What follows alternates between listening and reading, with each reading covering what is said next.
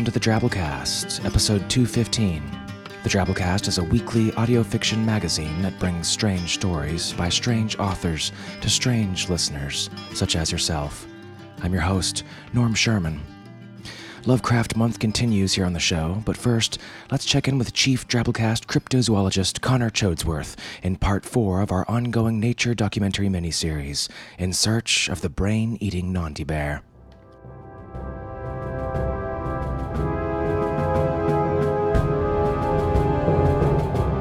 In Search of the Brain Eating Nandi Bear with Connor Choadsworth.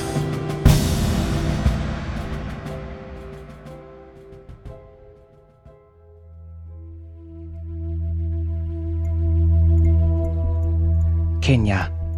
The perfect holiday destination for people who enjoy hot weather, beautiful sunsets, commercial ship repair, and brain extraction by horrifying, seemingly undead bear monsters.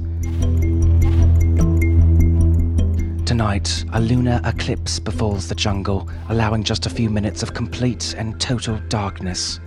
The local Bantu villagers are terrified of the eclipse phenomenon, calling it a cursed time when the face of the diurnal moon goes completely dead, like a Burger King employee that can no longer find it within himself to correct customers that ask for McNuggets. They say that a dark spirit inhabits the jungle in times such as these, a mysterious cat like creature which speaks in riddles through a floating set of teeth and eyes.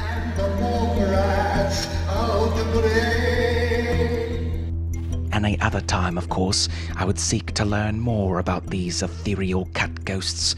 However, according to my new colleague, Wolfgang von Tainthammer, these conditions are also ideal for the true object of our desires the brain eating Nandi bear. A trap has been set to capture one of the beasts. Apparently, prior to my arrival, one of the more creative locals had drafted plans and constructed an intricate Rube Goldberg device involving an overly complex hatch in the ground and some bird that would punch in a repeated coded number sequence with buttons that needed to be pressed to reset some timer. Uh, all sorts of. Imagine a large scale communal research compound where scientists and freethinkers from around the globe could pursue research in. The Station 3 was originally constructed as a laboratory where scientists could work to understand the unique electromagnetic fluctuations emanating from this sector. I see that you were slipping. You were losing your grip. Sir, Balls! Okay, I'm turning it off. There was an incident. Like Bjork, or a Tijuana donkey show. Every 108 minutes, a button must be pushed. sir, Oh, for God's sakes! Either you or your partner must input the code. James Lipton. He's a magic bear. Hell! Don't let them near each other! Turn it off!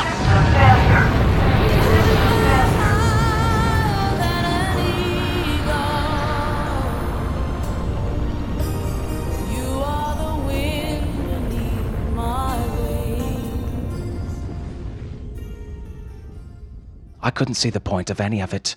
And honestly, I don't think those sons of bitches really thought things through either. Anyways, in the end, we decided the simpler the better and settled on an old industry favorite the tar baby. What? It apparently works on brares. Why not bears? We hit up the local tar mart to purchase our supplies. listen, big boy. And will that be all for you gentlemen today? No, you know what? Let me get some of this invisible shit in front of me too. Asshole. Do you listen, big boy? If the captured Nandi was female, it would be lured in by the generous amounts of Axe body spray that we meticulously applied to the tar baby in the time honored manner of double pits to chesty. If the bear was male, it would be drawn the same way all males are drawn to pretty much anything. A pair of voluptuous, incredibly weird looking National Geographic boobs. Button up your overcoat when the wind is anaishi katika nchi ya That's my girlfriend, Erica, and believe you me, her jugs are like nothing you've ever seen. Unless you've seen a colostomy bag. Where was I? Ah, yes, I had just spent the entire night fashioning a pair of the weirdest, most titillating tits imaginable out of long circus clown balloons and tar. They hung low, they hung weird, and they were more molestable than a Jonas at Neverland Ranch. No Nandi would be able to resist. They would forthwith become stuck in the sensual substance, and simple as that, we'd have our first documented subject to observe. We've situated ourselves in some shrubbery several yards upwind of the tar baby, while we've been waiting for quite some time for the onset of the eclipse. This, my dear Choadsworth, is where the men are separated from the boys. What, J.C. Penney's? Shh! Do you hear that? Hear what? Me! Saying shh! Oh, for God Emperor's sake. No, no! That's the sound a seething flock of Nandi make when they descend upon the unfortunate skull coated brain meat of their victims. Right, and crayons always taste the same as their colour. Taint Hammer, Nandi don't travel in flocks. Everyone knows that. The proper group collective noun for multiple bears is. Wait, a herd? Oh, I'll be damned. A covey? No. A school, perhaps. A school of bear? A pack. Oh, you must be talking Oh, about. shut up, Jeff. Adults are speaking now.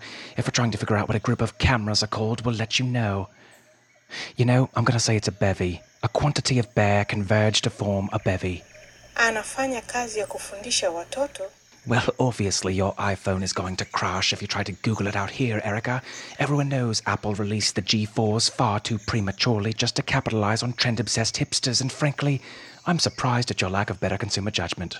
Here, let's just use mine Blackberry then. Hello, Barry? Suffolk. Listen, quick question for you, and I'll let you get back to work. What do you suppose a group of bears is called? A colony? Really? Are you sure? No, we're kind of just guessing too. Okie doke. So, how's everything at the office? Quiet, all of you. The darkness, it comes. My gods! A litter of bears, a litter! Okay, okay, enough. No, I mean, think about it. A group of them? What if there's a group of them? We've only got one tar baby. That's only enough for one single Nandi. For God's sakes, man, what if they come at us in a, a clutch or a, a gaggle or whatever? What'll we do? The rest we'd have to fight off or something. L. Ron Hubbard, save us. Do you have any idea how to defeat a Nandi bear in combat?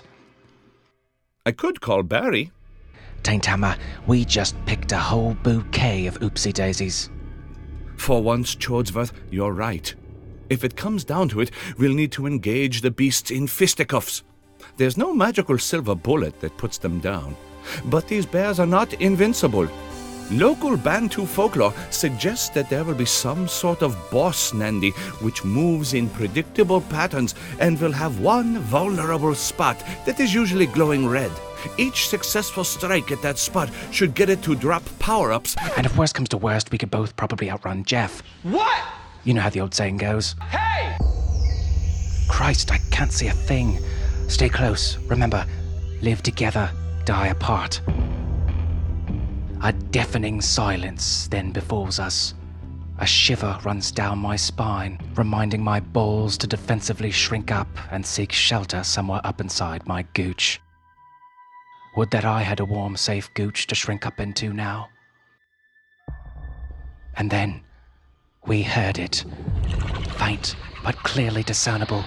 A ghastly, unspeakable sound of certain death. Our greatest fear, a reality. A whole freaking uh, platoon of Nandi bears. Dear God, they're everywhere, like a swarm of monstrous smoke. Steady, men. Let's give these bears a drubbing they shan't soon forget. Where are they? I can't see a damn thing. By Jove, I see something. Something in the dark. Floating eyes. Floating teeth. It's the ethereal cat spirit that speaks only in riddles. Yes. Uh, what? Look, the moon, it's returning. I can see. The tar baby. That's no tar, baby. It's. It's. elbow deep in boob balloons. Our producer? Hank?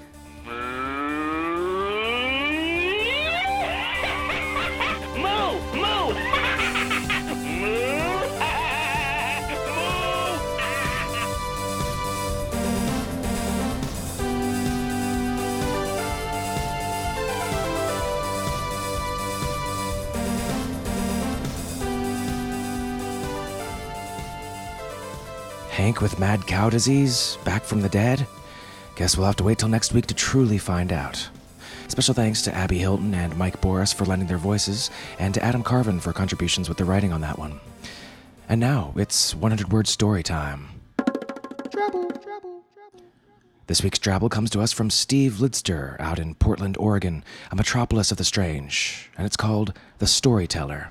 Check out Steve's podcast for uber short fiction, clowns, bunnies, and other scary things at clownsandbunnies.podbean.com.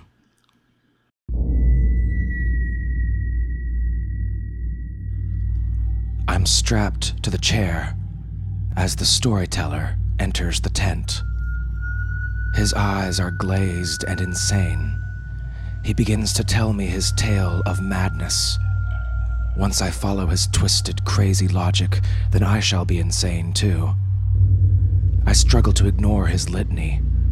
It is no use. No matter what I do, I can hear him. I start to see what he is getting at. I begin to understand. I scream. The guards enter the room, freeing me and escorting the storyteller away. I have one thing left to cling to. I have a story to tell.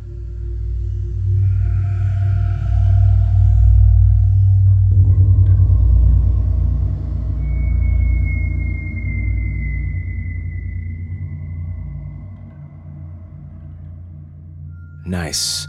Now that's a Lovecraft inspired drabble. What's worse than having something bad happen to you?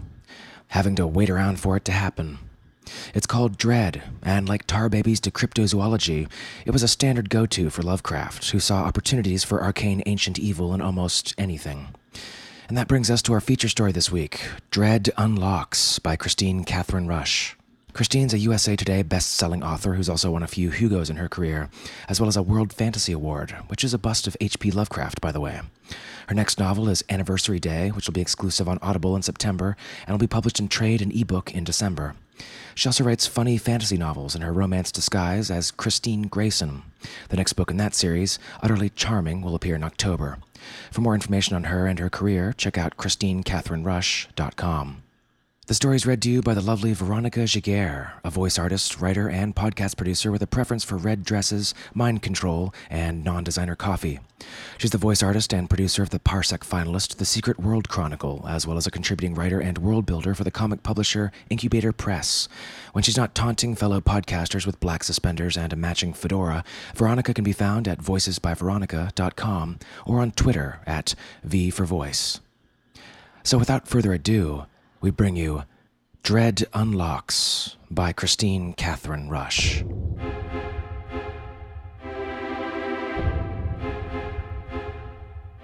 Okay, no one expects Eldritch Horror in LA. Not that I know what Eldritch Horror really is. My old boyfriend, about 15 boyfriends back, called anything that inspired dread Eldritch Horror. I guess that would describe my entire job, really. I investigate dread, which is why my company is called Dreadlocks. Really, it should be called Dread Unlocks, but I tried that for a year and no one understood it. Now I put up with the occasional phone call about hairstyles just so I can get customers. And I get those by referral. And occasionally through my website, but that's only a recent development, and mostly it's because of that news story that KTLA ran over and over and over again until I thought I would go mad.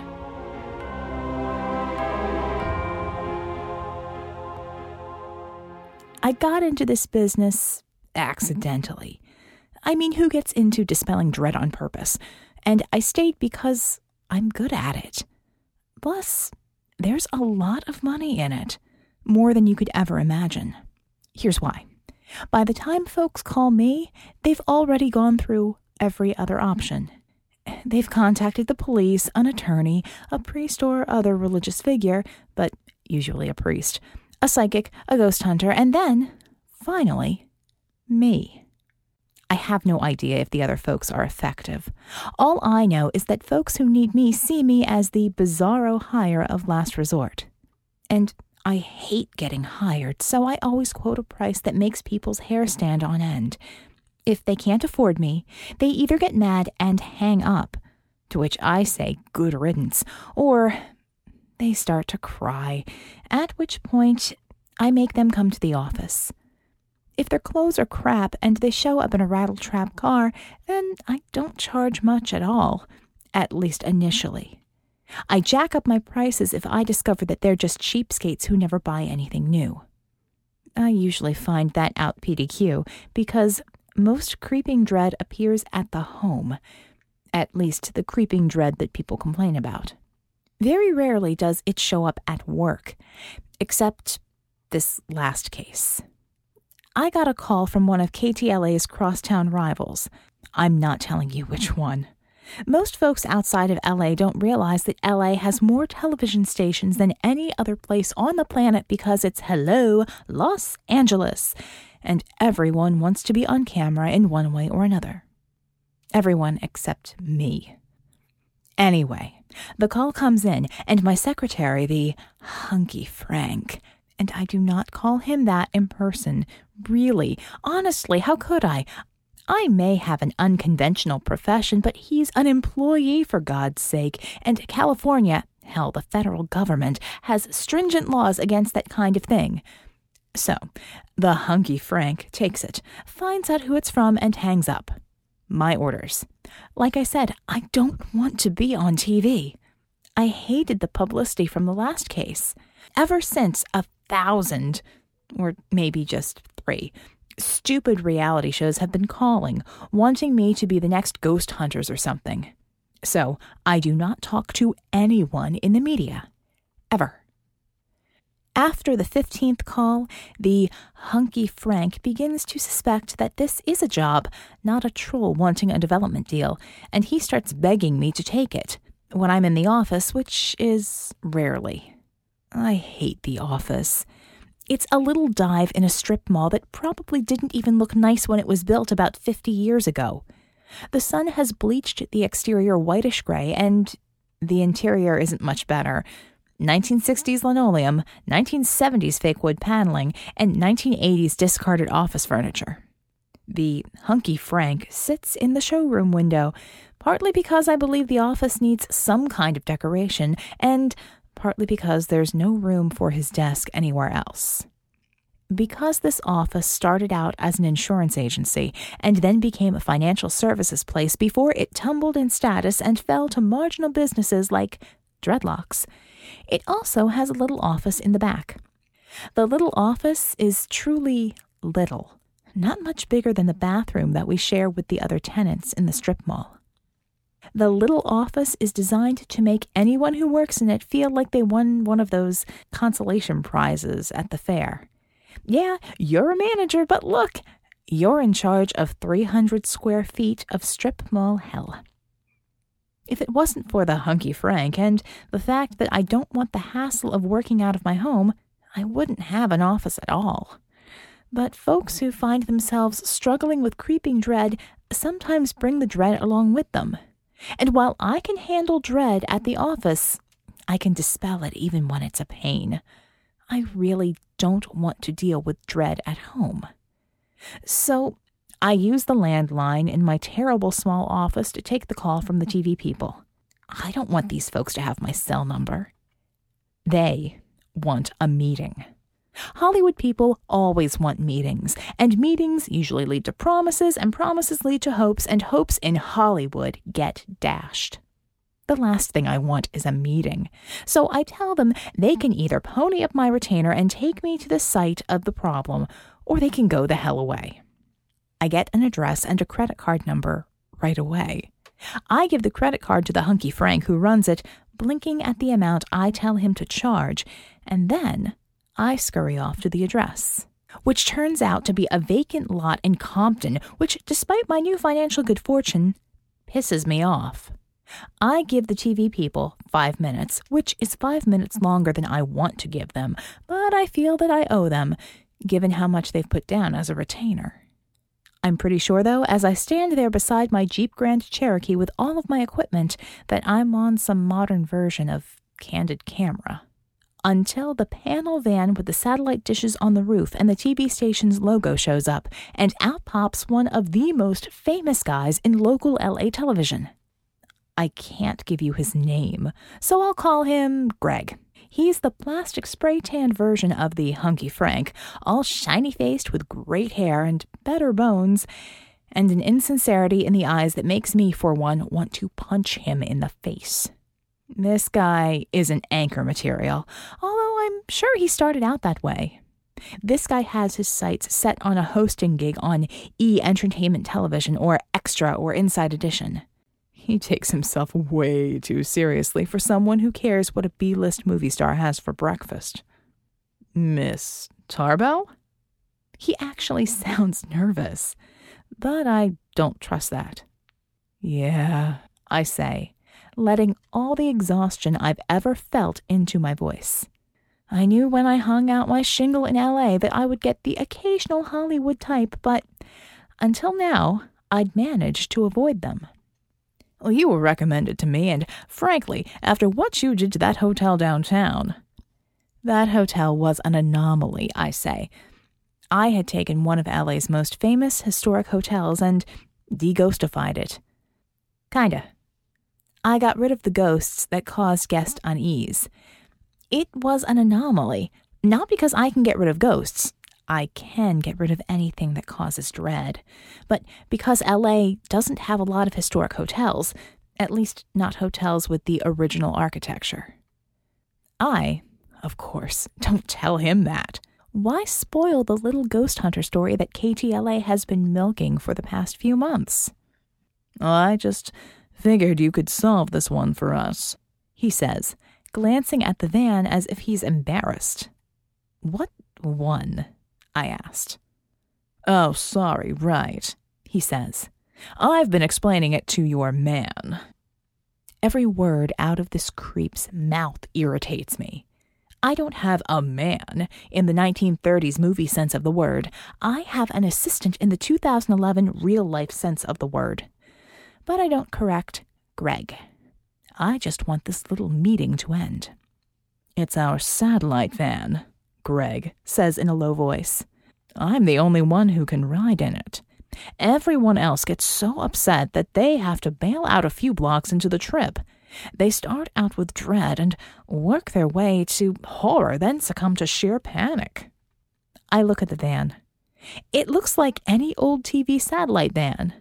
There are a million of them, or at least a hundred, on the streets of LA.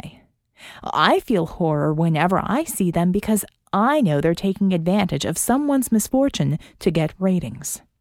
There's no one inside this van, which is highly unusual for any TV van. The equipment in the back is unmanned, and the van itself is mighty clean. All right, I say. Let's give it a spin. He nods, then crosses round to the driver's side while I slip into the passenger side. Usually at this point, I'm feeling something. But right now, all I'm feeling is unease. If I hadn't recognized Greg's face, I would think I had just gotten into a van with one of those stalker serial killer guys that populate network television. But Greg can't be one of those guys. Someone would see him and recognize him. Still, things don't feel quite right. I'm comfortable on the van's plush leather front seat, and I'm not feeling anything radiating out of the back. Well? he asks as he closes the door. I shake my head. Just drive around this lovely empty lot. Let's see how it goes. And as we drive, you can tell me why you picked such a scenic area for our little meet. Sorry about that, he says. No one comes here, so I figured no one would notice the van. He keeps nattering, but I've stopped listening. As the van eases up to 25 miles per hour, I'm feeling distinctly uncomfortable. The minute it hits 30, I want out of the bloody thing. All right, I say, trying not to let my discomfort show. We can stop. Well, at least let me take you back to your car, he says. It's a Jeep, I say tightly. And no, we can stop now. He keeps driving, and I really want out. I'm willing to do a Hollywood stuntman style rolling leap from the vehicle if he doesn't hit the damn brakes. I mean it, I say. You stop this thing or I will. He slams on the brakes. I yank open the door and fly out of the vehicle as if an unseen hand pushes me. I barely keep from tumbling onto the baked dirt and broken glass that is the empty lot. I take a few deep breaths. That was absolutely the worst panic I'd ever felt in a dread location in my entire career. I felt my cheeks heat. I certainly didn't act professional. Okay, I say. I'm going to walk to my Jeep and I'll meet you there. I need time to think. Really, I need time away from that van, but I don't say so. I shove my hands in my pockets and trudge along the edge of the vacant lot, back to my Jeep. Greg drives there. It's only a few yards away, but those few yards give me more than enough time to think. I have some questions for him before I go any further. I stand at the edge of the lot and wait for him to get out of the van. He smooths his summer suit and grins at me, one of those toothy LA grins that just needs a CGI'd sparkle and a musical ping to be absolutely perfect. How come you can ride in the van? I ask. I don't know, he says. Have you let someone else drive? He frowns at me. Yeah. And do they panic? Yeah. Okay then, why not sell the van? Your station is worth megabucks. You can afford to trash a van. He blushes. I actually think the blush is real. It happens in all our vans, he says. That throws me off. Dread is isolated. It only applies to one place or thing. I nod sagely as if I know something, even though I don't. I'm pretending. Have you removed all of the equipment from the vans? The stuff that's not built in, yeah, he says. And the dread remains? He nods. What have you done to dispel it? Well, you know, he says, not looking at me. First, we investigated the history of our van fleet. Then we looked at each van, especially this one, since it manifested first. Then we called a psychic, who referred us to a priest, who found us an exorcist, who sent us to a ghost hunter, who sent us to you. Not quite typical, but close enough. I'm amazed he admitted as much as he did. When do you feel it? I ask. The dread? He looks down. Then he sighs. And then he bites his lower lip. At that moment, I know. He doesn't feel it. He has never felt it. He brought me the van because he's the only one who can drive the van. I don't feel anything, he says, and I believe that's the most truthful thing he's said so far. Okay, I say. We're going to try something. Let me drive you around the vacant lot. He looks at me sideways, then tosses me the van keys. I toss them back to him. In my Jeep, I say. Why? he asks. Humor me, I say. He frowns but pretends nonchalance. He heads to the driver's side, which pisses me off, and I shake the keys at him as if I'm warding him away. He goes to the passenger side with some reluctance. We both get in. My heart is pounding. I drive us a few feet, getting the Jeep up to speed. Then my mouth dries out. My heart starts racing. My palms sweat and slide on the steering wheel. This damn Jeep is too close, too small, and I have to get out. I have to get out now. I stop the Jeep. Walk back to your van, I say, pleased that my voice doesn't betray any emotion. Why? he asks. Humor me, I say. It seems I'm saying that a lot to this guy. He gets out, slamming the door behind him. I shut off the air conditioner, open all the windows, and drive away, heading around the vacant lot. The interior of the van feels bigger, the hot air is soothing, and my heart is beating normally. I let out a small sigh. He is standing beside the van, hands laced together in front of him. He looks nervous again, although the look fades as I stop the Jeep. Then he gives me that big fake Hollywood smile. You don't work in the studio much, do you? I ask as I get out of the Jeep. I stand near the curb, a good five feet away from him. No, he says. I prefer the great outdoors, the way the light, because technically you're an entertainment reporter, I say. Yeah? He sounds confused. Which is your official job title, I say. Yeah? He sounds even more confused. But the rest of us, we would call you paparazzi, right? His shoulders square. Technically, the term for one paparazzi is paparazzo. If we were in Italy, I say, which we aren't, we're in the paparazzi capital of the world.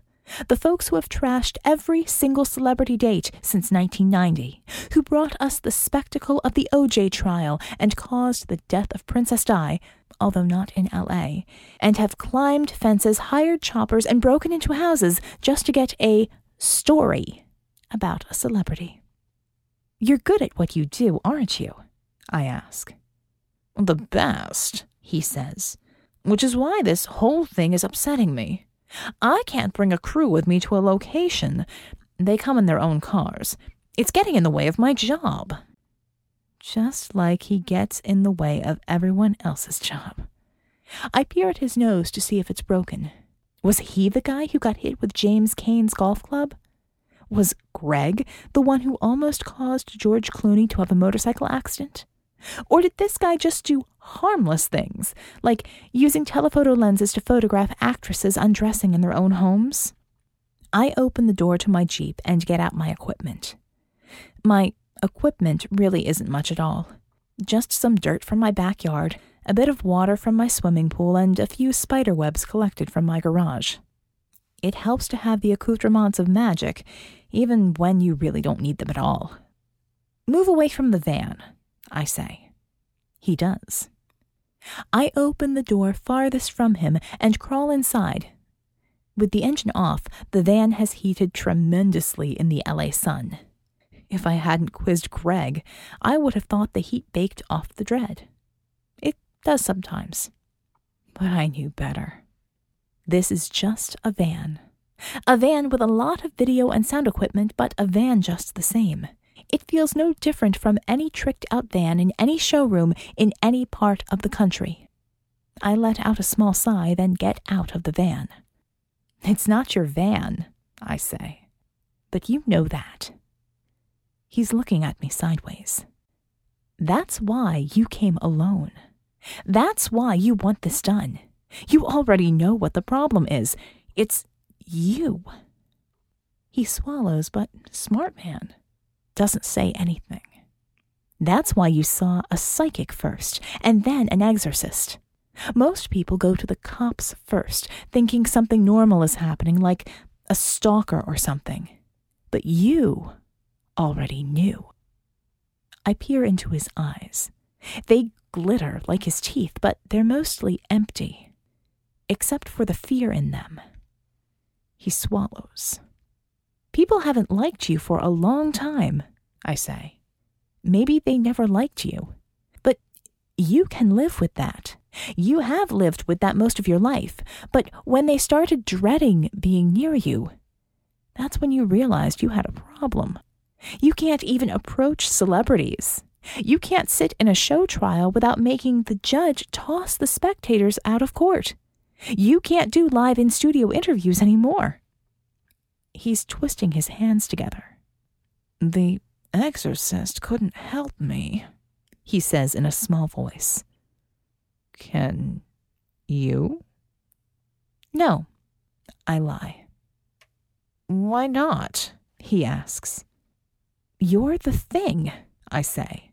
The thing that causes dread. You're supposed to be the creeping unseen horror, and instead, you've learned how to function in the light. It's normal to have people flee from you. The wonder is that it has taken this long. I'm not a thing, he says with a bit of anger. No, sadly, I think there's still a bit of a person in there, I say. Just enough of one to know that this isn't normal. The exorcist says there's no demon. That's why he couldn't expel anything. That's right, I say. He's the eldritch horror, but he won't understand the reference, so I leave it unspoken. You don't have a demon, just a growing coldness that you have cultivated. It's eating away at your soul. But it's not something from the outside, it's something from within. He believes me. He's been through this enough that he knows I'm right. I can see it in his empty eyes. For a moment, I worry that he's going to do something to me, hurt me, silence me, make me disappear. Then he looks down, as if he saw the horror on my face. What can I do? he asks. I shrug. Technically, I can dispel all of this. I can erase the coldness. I can take away all the slithery things inside him that are causing all of this dread. It's what I do. I cover an item or a place in dust. I shake some pool water on it, saying that it's holy water. I coat it with spider webs, say a few incantations, but mostly I just touch it. Some of us, we have the ability to calm troubled waters, to make unseen hurts disappear, to get rid of cold spots and soothe lingering terrors. Usually, we work in the healing professions medicine, psychiatry, hell, even yoga. But I don't have a math brain, so no advanced degree for me. I hate exercise, so yoga's out of the question, and I don't believe in any religion, so I can't even become a minister of some kind. I started Dread Unlocks just because it was easier than having friends ask for help all the time. With Dread Unlocks, I get people to pay for the service without hurting the friendships.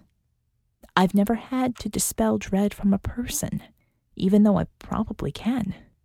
My fear is that I dispel the dread that surrounds him, and he goes right back to work, torturing famous people and hounding the unfortunate who have accidentally done something that catches the press's attention.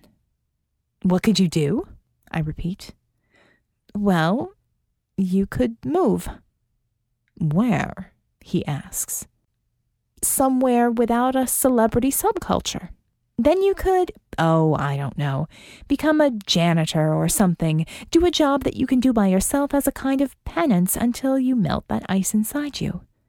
Eventually, you'll become human again. I think, anyway. I'm not sure.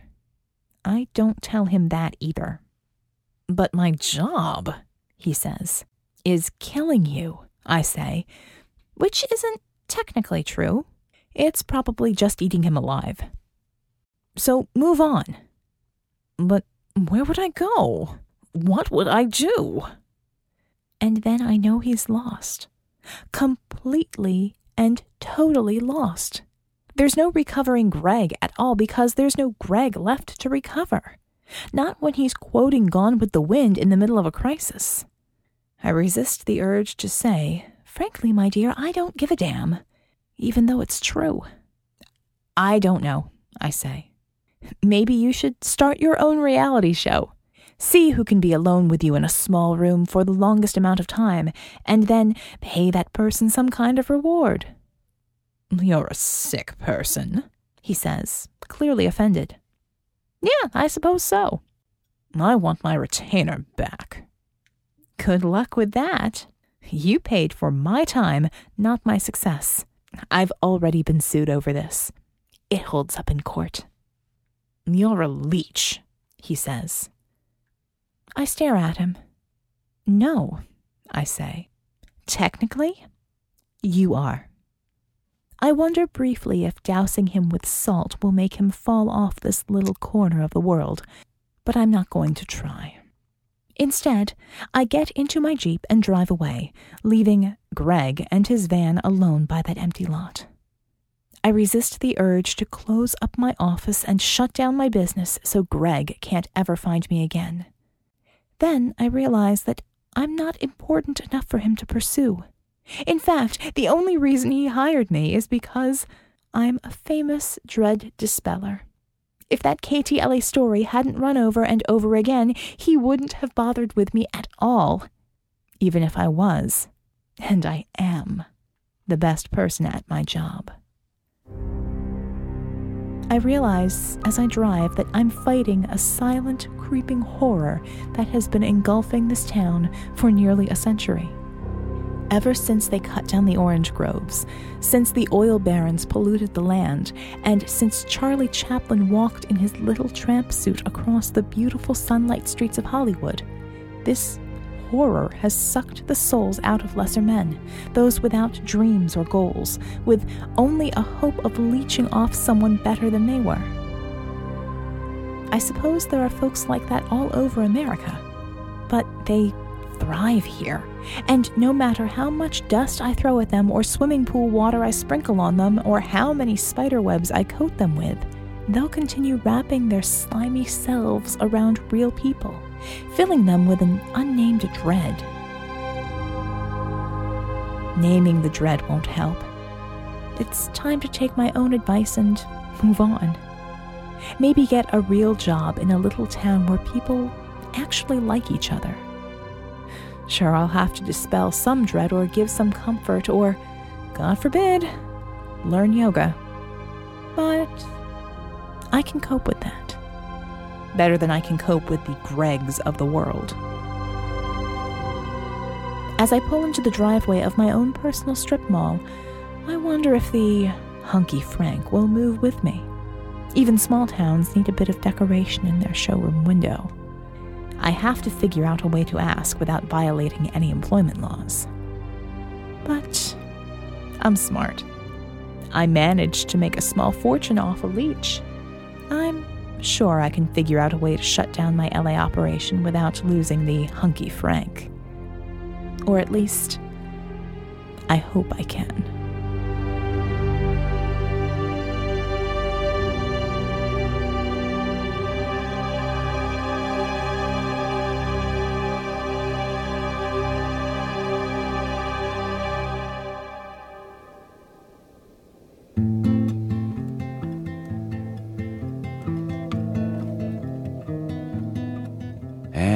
Was our story. Abominable, unspeakable evil eons old. And you thought the paparazzi were just assholes. So, hey, if you dug this week's story, or if you like what we're doing with things like Lovecraft Month here on Drabblecast, commissioning authors for their work, etc., consider making a donation to help us out. Your money goes to helping us pay authors for the worlds they create, voice actors for the stories they tell, and musicians for the music they license. A whole slew of good stuff that goes into making the show. You can go to drabblecast.org where you'll see a couple different options a donate once, an automatic 5 bucks a month subscription, and if you've got the means and really want to help us out, an automatic 10 bucks a month subscription. All you need is a credit card or debit card or a PayPal account, and it's super easy. We really appreciate it. Just like we appreciate this week's kick ass donor of the week, Nathan Weisenbaum. Nathan's a programmer at Google Seattle by day and an unrepentant nerd by night. His hobbies include playing games with his friends, playing games on his own, and coding at home if he hasn't coded enough at work. Wow, Google's lucky to have you, buddy. And we are too, Nathan. Thanks for listening and supporting the show. Alrighty, and before we go this week, our 100 character Twitfic winner, first time Twabbler, C. Ryan, with this micro story here.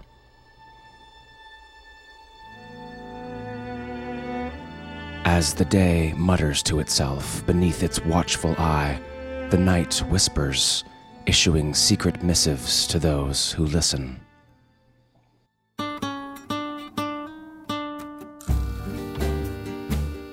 Nice. Also very Lovecraftian. Great job. You folks at home, try your hand at twabbling. Write a story that's only 100 characters, not counting spaces, and post it in the TwitFics section of our discussion forums, linked off drabblecast.org. See what people think. You might be on next week's show. And if you're not following us already on Twitter, we're at the Drabblecast. Get the winners early each week and more. And while you're adding people to Twitter, I heard that our own in house cryptozoologist, Connor Choadsworth, has his own Twitter account now, musing, ranting, and elucidating in his own special way. Follow him at Choadsworth. Alrighty, folks, that's our show. Remember, it's brought to you with a Creative Commons Attribution Non Commercial No Derivatives License, which means don't change or sell it, but feel free to share it all you like. Write us a review on iTunes or Podcast Alley, wherever's cool. Spread the weird. Special thanks to Drabblecast art director Bo Kaier for drawing up the cover art for this week's show. Bo's the man, the man with the gland. Check out his stuff at bokaier.com. We'll see you next week, weirdos. Until then, I'm Norm Sherman, reminding you live together, die apart.